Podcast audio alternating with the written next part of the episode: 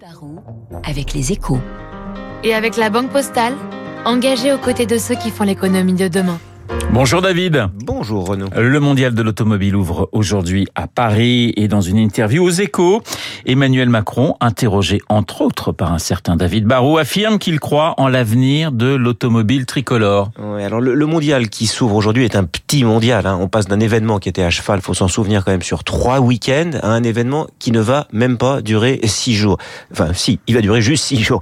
Il y avait avant des dizaines et des dizaines de constructeurs venus du monde entier. Cette année, il n'y aura même pas toutes les marques françaises, puisque Citroën est absent.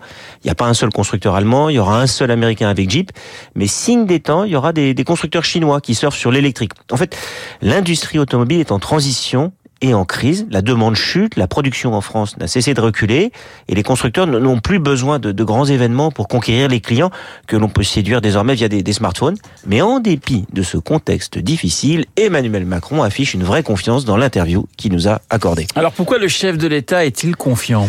Son constat, c'est que l'industrie automobile tricolore était en crise avant le décollage de la voiture électrique. On produisait 4 millions de voitures il y a 20 ans, faut s'en souvenir, à peine 1,5 million aujourd'hui.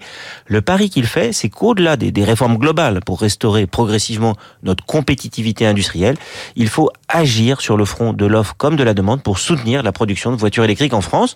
On a déjà investi dans des gigafactories de batteries. L'objectif, c'est maintenant de produire 1 million de voitures électriques en 2027, 2 millions en 2030. Cela vous semble possible, David ? Ça sera difficile, car nos concurrents chinois, en particulier, ont déjà un coup d'avance, et puis Tesla aussi. 8 voitures électriques sur 10 vendues en France sont importées. Mais Emmanuel Macron fait plusieurs propositions dans l'interview. Déjà, il demande que l'Europe, comme les États-Unis, mette en place des aides qui jouent la carte de la préférence au Made in Europe. On vous donnera une prime si vous achetez une voiture fabriquée en Europe. Une forme de protectionnisme limité, mais intelligent. Il annonce qu'il va faciliter le déploiement des bornes électriques et pour éviter que le prix de la recharge n'explose, il propose qu'elle soit elles aussi, comme les ménages, protégés par le fameux bouclier tarifaire. Il promet enfin des aides pour favoriser la relance, la consolidation des sous-traitants de l'industrie automobile.